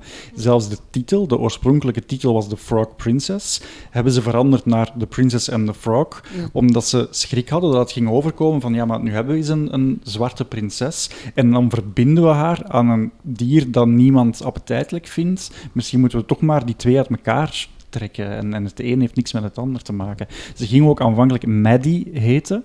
En niet Tiana en ook niet Tiani. Ehm, en, We gingen uitknippen uiteindelijk, maar eh, dat gaat dus dan niet meer gebeuren. maar Maddie zou te veel klinken als Mammy. En Mammy was dan weer de naam zoals de- eh, de, de zwarte nannies werden genoemd. Ja, inderdaad. Want dat vond ik ook bij Charlotte, haar personage, heel grappig. Dat deed mij wel heel erg aan zo Gone with the Wind denken. Dat was wel echt dat soort van vibe. De En dat vond ik daar, ja, Ja. dus dat vond ik daar wel goed aan. Allee, interessant om zo te zien hoe dat ze daar nu eigenlijk vanuit dan toen een bijpersonage, alleen daar nu een, een, een verhaal van maken. En het ook niet willen uitwissen, want dat zie je dan weer... Nee, of ja, hoe moet ik dan nu zeggen? Ehm, in de remake van Beauty and the Beast bijvoorbeeld, een verhaal dat zich afspeelt in Frankrijk eeuwen geleden. Ik vind dat heel interessant om te zien dat ze dan, in de, vooral in de, figurantenrollen, dat daar heel veel diversiteit in zit in dat dorp. Want dat is mooi, dat is, eh, dat is, ah ja, dat is herkenbaarheid, dat is mooi voor mensen dat daar nu naar kijken. Maar historisch gezien, oké, het is een sprookje natuurlijk, maar historisch gezien houdt dat compleet geen steek. Terwijl ze bij dit niet geprobeerd hebben om, om iets wat historisch eigenlijk niet fijn was, van dat dan weg te wissen. Nee, natuurlijk wordt de negatieve kant niet benoemd, maar het opent wel echt gewoon met een zwarte vrouw die voor een rijke familie moet gaan werken. Ja, en die dan op de tram stapt en je ziet haar dan kijken naar die heel chique huizen en opeens, eh, een halve Ja, seconde later, zie je zo die mindere huizen. Allee, daar zat eigenlijk voor Disney heel veel ja, maatschappij-kritische blikken Ja, van... Het is een duur voilà. woord, maar het is eigenlijk wel waar. Hè? Ik Allee, vond, ik vond dat toch ook. Ik had wel erg het gevoel van, amai, dat hadden ze eigenlijk niet hoeven te doen. Allee, ze, hadden, ze hadden het gemakkelijk ook niet kunnen doen en we hadden het allemaal niet gemerkt. Als ik daar toch dan nog een maatschappij-kritischere eh, kant tegen bij mag plaatsen, Tuurlijk. is het wel, vind ik, ergens wel op zijn Disney's. En het is natuurlijk een tekenfilm, maar moet je dat zo in, in kinderen hun gezicht duwen? Langs de andere kant, ik heb ehm, De Prins van Egypte ook gekeken als kind. Ehm, dat is van DreamWorks, denk ik. Ehm, en dat gaat ook over, over de slavernij van Hebreërs of van Joden in Egypte. En daar wordt slavernij en, en dwangarbeid wordt daar wel vrij onverbloemd getoond. En natuurlijk, deze film gaat niet over slavernij, maar ik wil maar zeggen, kinderen kunnen dat ook wel vatten of kunnen daar naar kijken. En misschien als kind besefte ik dat nog niet helemaal. Maar het is niet dat ik zei van, ah, deze film wil ik nooit meer zien, want ik heb die nog heel vaak gezien daarna. Dus soms denk ik dat misschien wel uit Disney, van, ah ja, kinderen zijn er nog niet klaar voor, of we moeten die daar nog wat afschermen, een beetje verbloemen, links en rechts. Maar soms zou ik het wel fijn vinden, mocht er ook eens een Disney-film komen die het heeft over slavernij of kolonialisme. Een film die ik ook besproken heb, maar die dus nergens te zien is, toch niet officieel, is A Song of the South. Een film uit de jaren 40. Een hybride film, dus deels live-action, deels getekend. En dat gaat over de jaren na, ehm, na de slavernij eigenlijk, in het zuiden van Amerika. Maar natuurlijk, al die mensen waren daar nog wel en die werkten op de velden. En daar wordt dat, wordt eigenlijk precies over gedaan, alsof die daar allemaal de tijd van hun leven hadden. En die zongen liedjes op, eh, op de velden en dat was allemaal plezant. En, en die film staat dan nog eens bol van de raciale vooroordelen, dus dat is misschien ook ergens terecht. Het is niet terecht dat die geschrapt wordt, maar het is wel terecht dat daar grote vraagtekens worden bijgeplaatst of dat vandaag nog wel oké is. Maar ze hadden net zo goed kunnen doen alsof het in New Orleans in die tijd allemaal geweldig was. En het wordt dan toch wel, zij het op een subtiele manier wel aangegeven, maar die mensen hadden het niet breed. En Ja, het is wel, want ik zeg het, de film gaat daar in principe niet over. Hè. Het, is, Nee. het is een adaptatie van een sprookje, maar dan via de achtergronden zie je dan wel, eh, of via de context, krijg je daar toch wel iets van mee, dus dat vind ik op zich wel goed. Er is ook even getwijfeld of ze niet toch moesten ehm, de locatie van het verhaal, of ze die toch niet moesten verleggen naar een andere plek in de VS, omdat New Orleans toen net ja, slachtoffer was geworden van die uh, orkaan Katrina. En dan, wat natuurlijk vooral een invloed had op de zwarte bevolking daar, die het misschien iets minder goed had, wiens huizen gewoon compleet waren weggespoeld. Um, of het dan wel opportun was van net daar een verhaal nu te laten afspelen. Ja, daar kan ik in komen. Ik heb daar op zich niet echt een mening van of dat nu een goed of een slecht idee is. Mm, dat is ook lang geleden, Orkaan Katrina. En ja, wij hebben dat misschien... Allee, ik heb dat niet zo heel erg meegekregen. Um, maar ik weet niet, ja, wat, wat, ik weet niet wat de respons dan uiteindelijk was van de bevolking daar. Dat is een zeer goede vraag. Ik heb daar compleet geen idee van. Ja. Ik, ik, lees af en toe wel, maar ja, dat is dan vaak ook wel gestuurd door die Amerikaanse grote mediabedrijven, mhm. dat dat voor jonge meisjes blijkbaar wel een, een, mijlpaal was van eindelijk herken ik mezelf in films. En ik geloof dat ook, hè. ik geloof dat ook oprecht. Maar tegelijk voel ik toch ook wel, eigenlijk bij jullie alle twee, dat dat niet noodzakelijk iets is waar je als kind mee bezig bent als je naar films kijkt. Dan herken ik mezelf wel. Ja, opnieuw, dat is moeilijk om dat nu te zeggen als volwassen persoon. En ik ben daar ook in gegroeid en ook kritischer geworden naar beeldvorming en, en raciale ongelijkheid ik moet wel toegeven, als ik dan een personage zag van kleur, dat me dat wel aantrok. Als we het dan hebben over een gemaskerd bal of zo, een verkleedfeestje, ik was ook wel altijd een personage van kleur. Ik was wel altijd Esmeralda of Frozen van The Incredibles. Dus ik denk dat dat... Ja, dat, dat is niet echt super bewust of zo je daarmee bezig bent, maar dat doet hij toch wel iets. Ik denk dat ik gewoon de luxe had dat ik wit ben. En dus dat, ja, die, dat was veel meer op mijn maat gemaakt, ergens om het zo te zeggen. Dat de prinsessen waren wit. Uh, en ik kon me daar gewoon wel in herkennen vaak. Dus dat, ik denk dat die vraag, dat ik daar eigenlijk niet op echt kan antwoorden. De vraag is, had je ook een wespentaille? nee, dat is waar. Inderdaad, nee, maar, ah, ja... Als het over, over kleur gaat, dan kan ik dat inderdaad niet. Maar ik vond inderdaad wel soms... Ay, Pocahontas, ik weet nog wel dat ik zelfs als ik jonger was, zoiets had van... Jezus, hij bedoelt, dat, dat, gaat, dat gaat gewoon niet.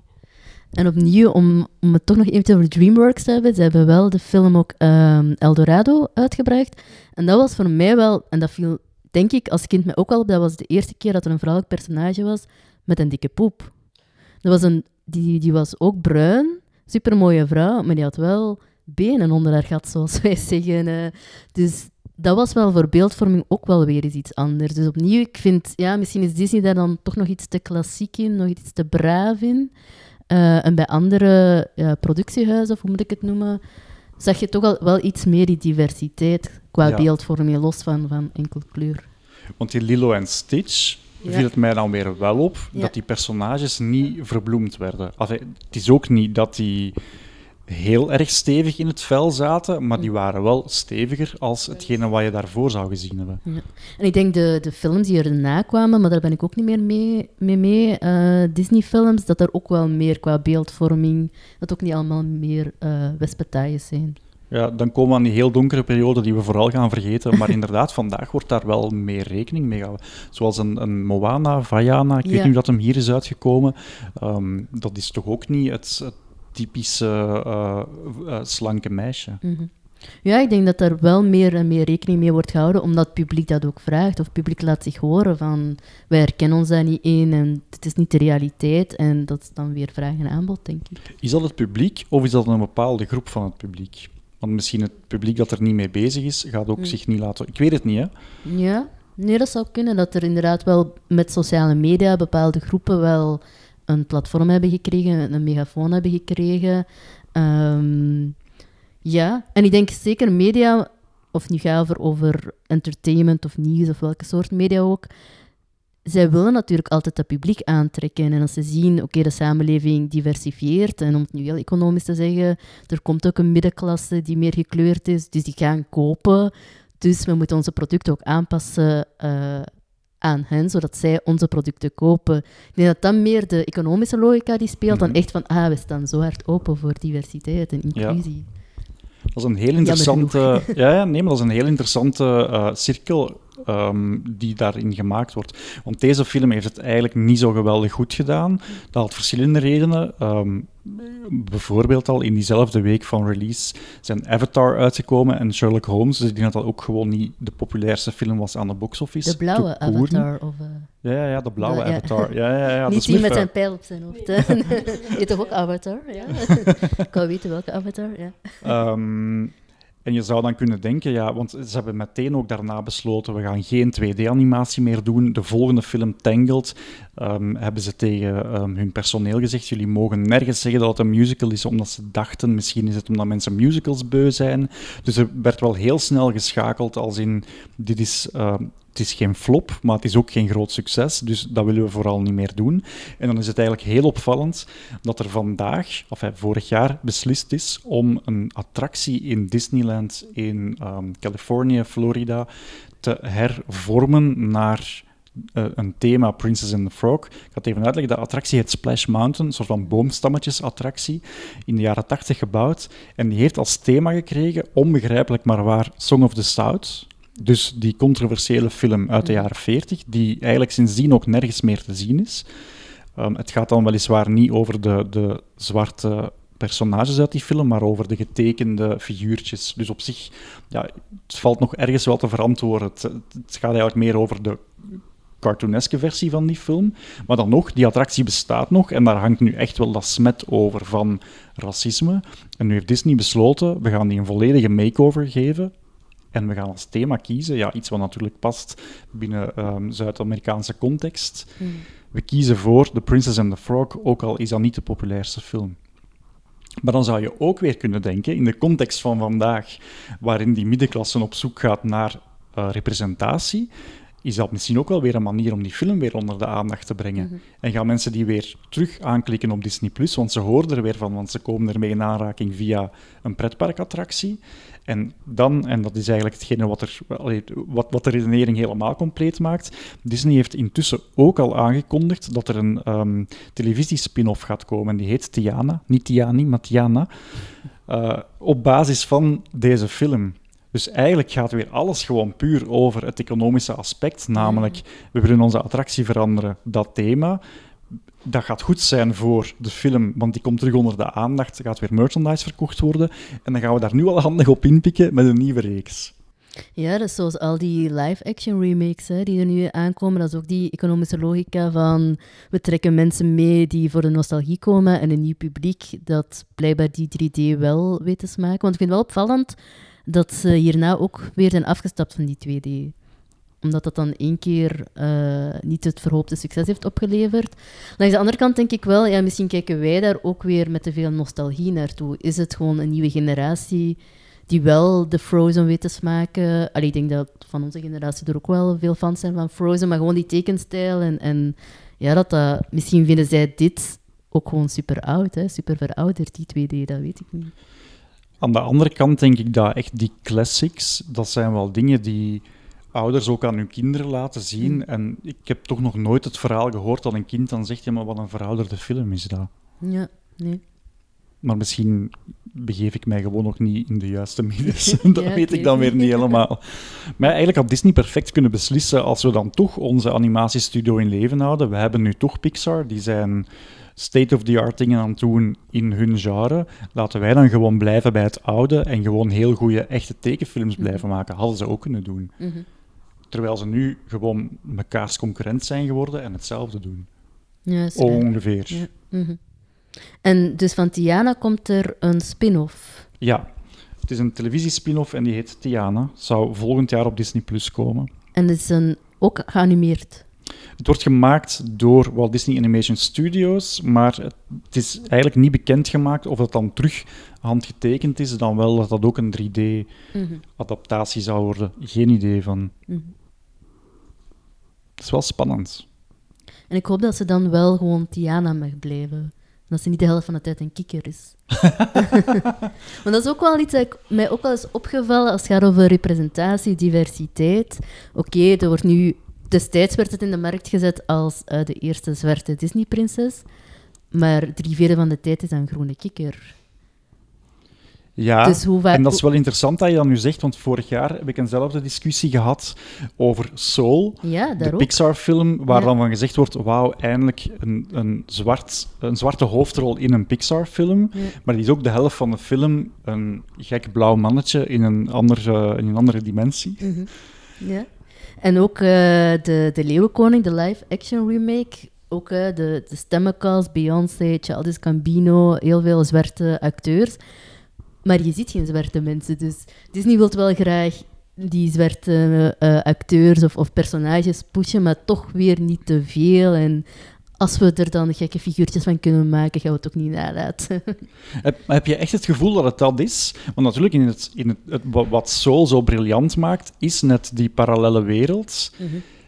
En dat zou misschien het helemaal raar maken, mocht je daar dan... Mochten al die figuurtjes een gekke kleur hebben, behalve nu hoofdpersonage, want ja, nu hebben we eens een zwart hoofdpersonage, dan moet hij ook wel die kleur hebben.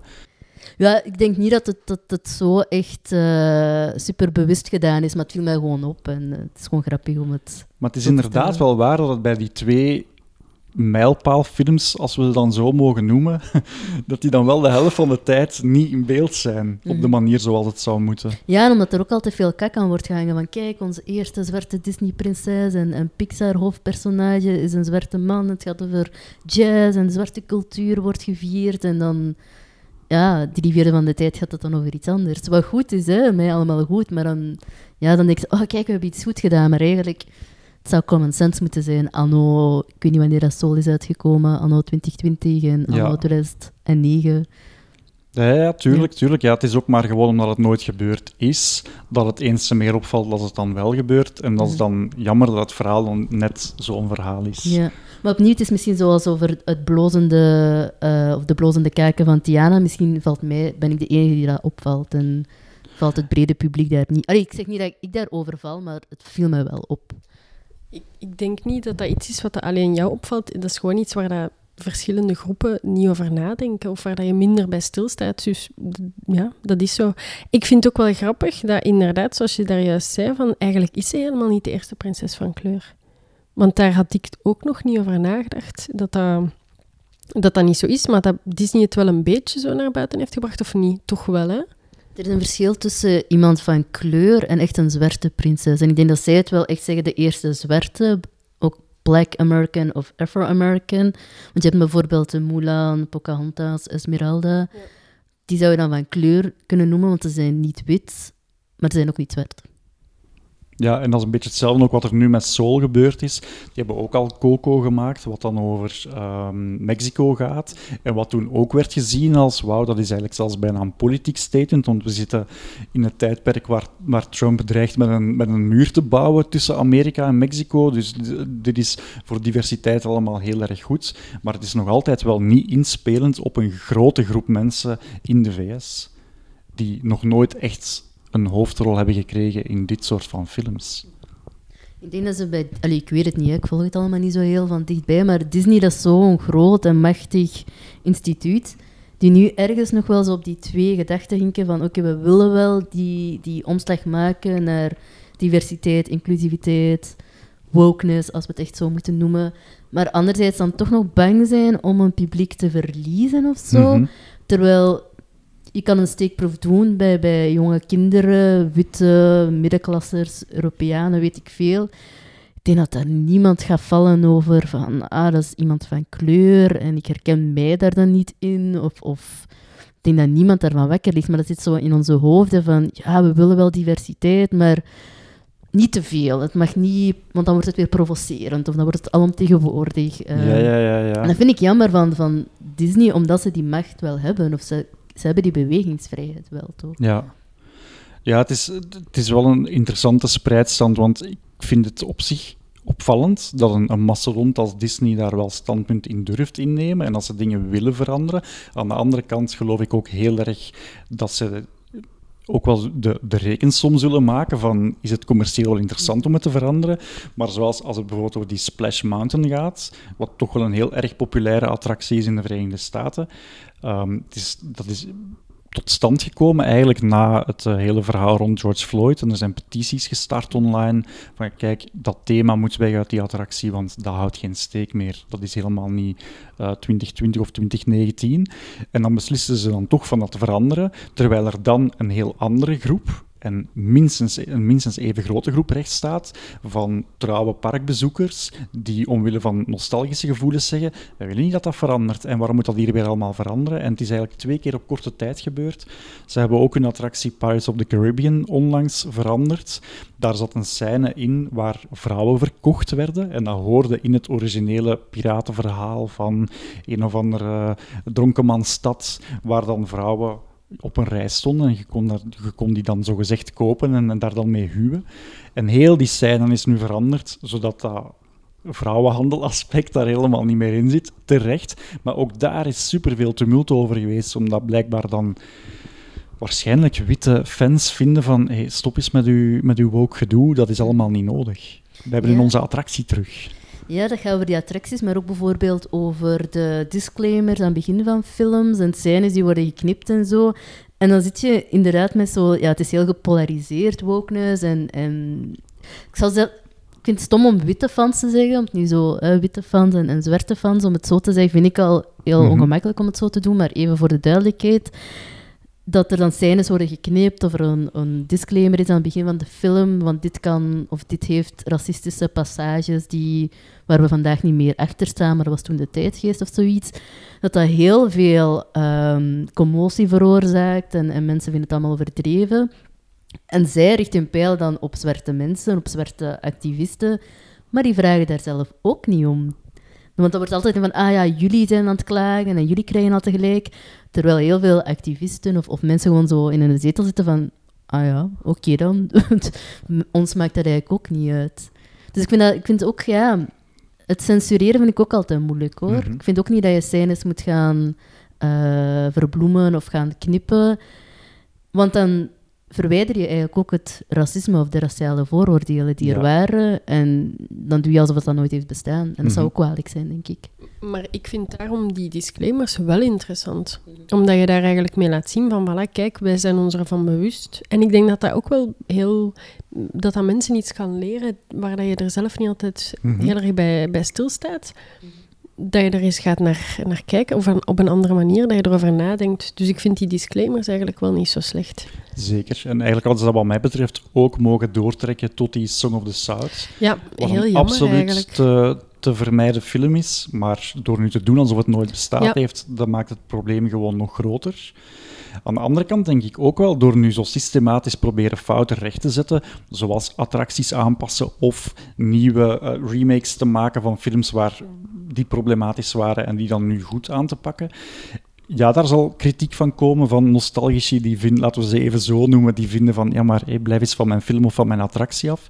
Maar over twintig jaar is er een nieuwe generatie opgegroeid met het thema zoals het vandaag is. En voor hen is dat een nostalgie. En mochten ze over twintig jaar zeggen, we gaan Princess and the Frog van Splash Mountain halen, want we willen daar nu iets anders mee doen met de franchise die op dat moment populair is, dan gaan de, de kinderen van vandaag klagen van hé, hey, blijf eens van mijn attractie af.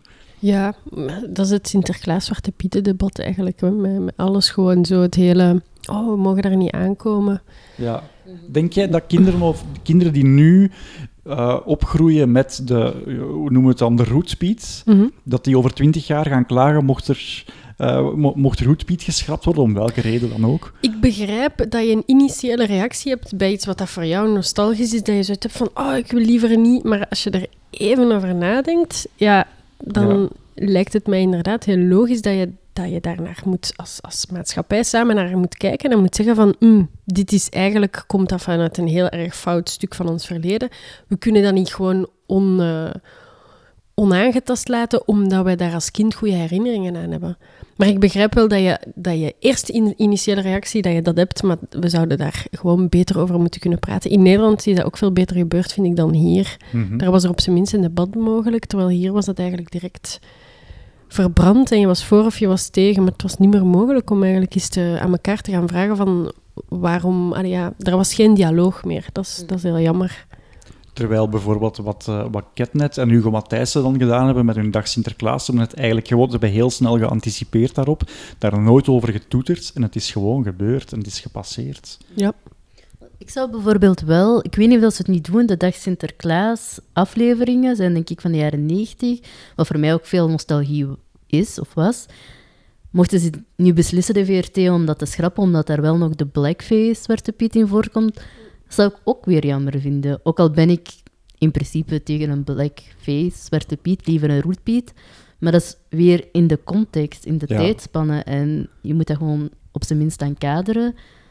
Maar om dan te zeggen, ah ja, want dan groeit weer een nieuwe generatie op met een blackface en zo. Dus ja, daar ben, ja, ik ben daar ook niet zo voor om dat dan weer te schrappen. Maar het is wel aan het veranderen. Er wordt niet gezegd dat het geschrapt wordt, maar er worden gewoon nieuwe afleveringen gemaakt. Er is ook een nieuwe Sinterklaas. Dus het houdt ook wel steek van dan eigenlijk gewoon in de nieuwe kanon te blijven en de oude afleveringen te laten voor wat ze waren. Ja, want ik, ik weet het niet. Ik denk dat kinderen vandaag misschien ook die oude afleveringen misschien ook raar gaan vinden of, of niet meer kunnen smaken. Dat dat misschien een ander soort humor is of, of dat er geen iPad is. Van, allee, hoe kan dat nu? Sinterklaas heeft geen iPad, weet ik veel. Dus, dus ja, dingen evolueren gewoon. Dus, en die ja. heeft een telefoon, daar hangt een draad aan. Ja. Ja, goed, aan de andere kant geloven kinderen ook dat Sinterklaas van een paard over daken loopt. Dus op zich, het is gewoon een gekke man. Het is een gekke man, gewoon. Laten we het daarop houden. Um, ik had niet gedacht dat we er zo diep op ingingen, maar ik ben eigenlijk wel blij dat we het gedaan hebben.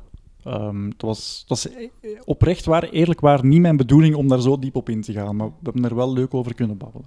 Maar ik vond het wel grappig dat je zei van het, het was niet echt een thema in de film, of het viel mij niet echt op. Ik weet of dat jij dat had van de, de zogenaamde ik zie geen kleur of valt mij niet op.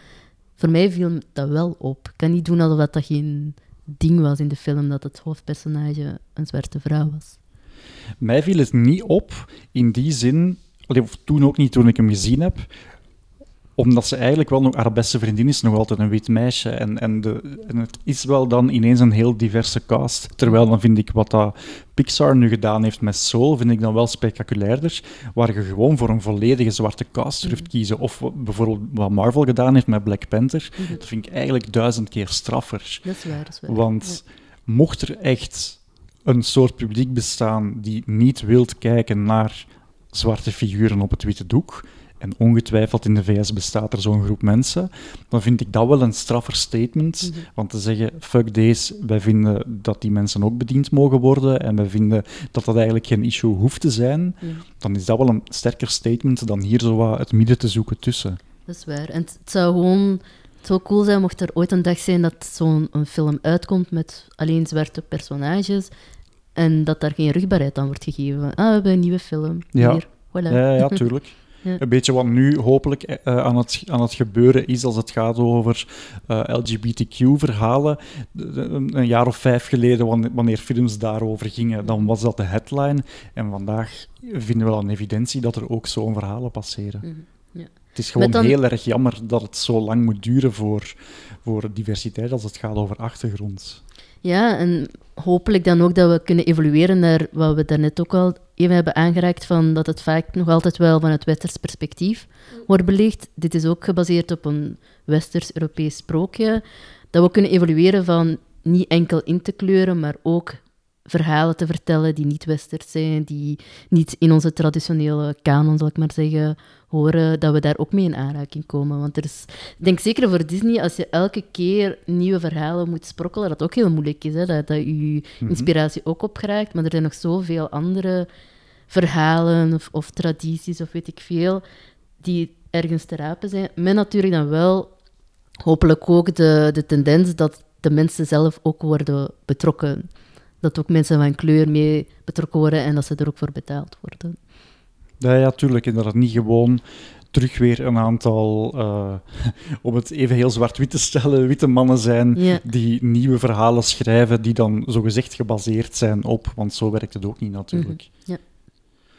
Oeh. Volgende week. Volgende week kijk ik naar, jawel, terug een witte prinsessenfilm, naar, uh, naar Tangled. Hebben jullie die gezien? Nee, ik, ik, denk alles na The Princess and the Frog is aan mij voorbij gegaan. ik dacht, oké, okay, ik heb nu een zwarte prinses, dus ik kijk ja, nooit meer naar Het is goed geweest, voilà, dankjewel. Nee, ik denk, ik heb enkel Frozen, maar ook maar één keer of zo gezien. En ja, de rest van de Disney-films... Nee, ga ga je dat ontdekken dankzij de podcast? Of ga je nu ook stoppen met de podcast Ja, na deze aflevering? de... Nee, mijn voornemen was wel om, om samen met de podcast elke, aflever... of elke film opnieuw te bekijken, maar dat is uiteindelijk niet gelukt. Dus ben ik gewoon eh, de afleveringen blijven beluisteren. Maar dat kon altijd omdat ik die films wel kende. hè. Ja. Zeker die van de jaren 90, die ken ik uit mijn hoofd. Dus nu als je een referentie naar een film, een, een scène of zo gaat bespreken, ga ik geen idee hebben waarover het gaat. Oeh, dus dat wordt wel... Ik ga, ik ga dat misschien zien in mijn cijfers, dat die gaan beginnen zakken, omdat, omdat onze generatie gewoon die films niet meer kent. Ja, maar misschien een nieuwe generatie. Hè? Misschien ga je de Gen Z'ers aanspreken. Dan ga ik toch een andere vocabulaire moeten gaan gebruiken. Ja, wie weet, wie weet. en jij, Carlien, ben jij Disney-films blijven kijken? Niet op dezelfde manier, maar ik heb die wel met mijn kleine zus gekeken. Ah, Ah ja, die is acht jaar jonger, dus die... dus jij hebt Tangled gezien. Ik heb Tangled gezien. Ken je de liedjes nog? Nee, en ik ga het niet meer zingen. Het is genoeg geweest. Zullen we hem samen kijken in de aanloop naar volgende week? Oké, dat is goed. Keigoed. Maar ik jullie alle twee heel, heel hartelijk danken hiervoor. Het was echt super interessant. Heel graag gedaan. Tot in Disneyland, hè, Robin? Ja, ik heb het beloofd.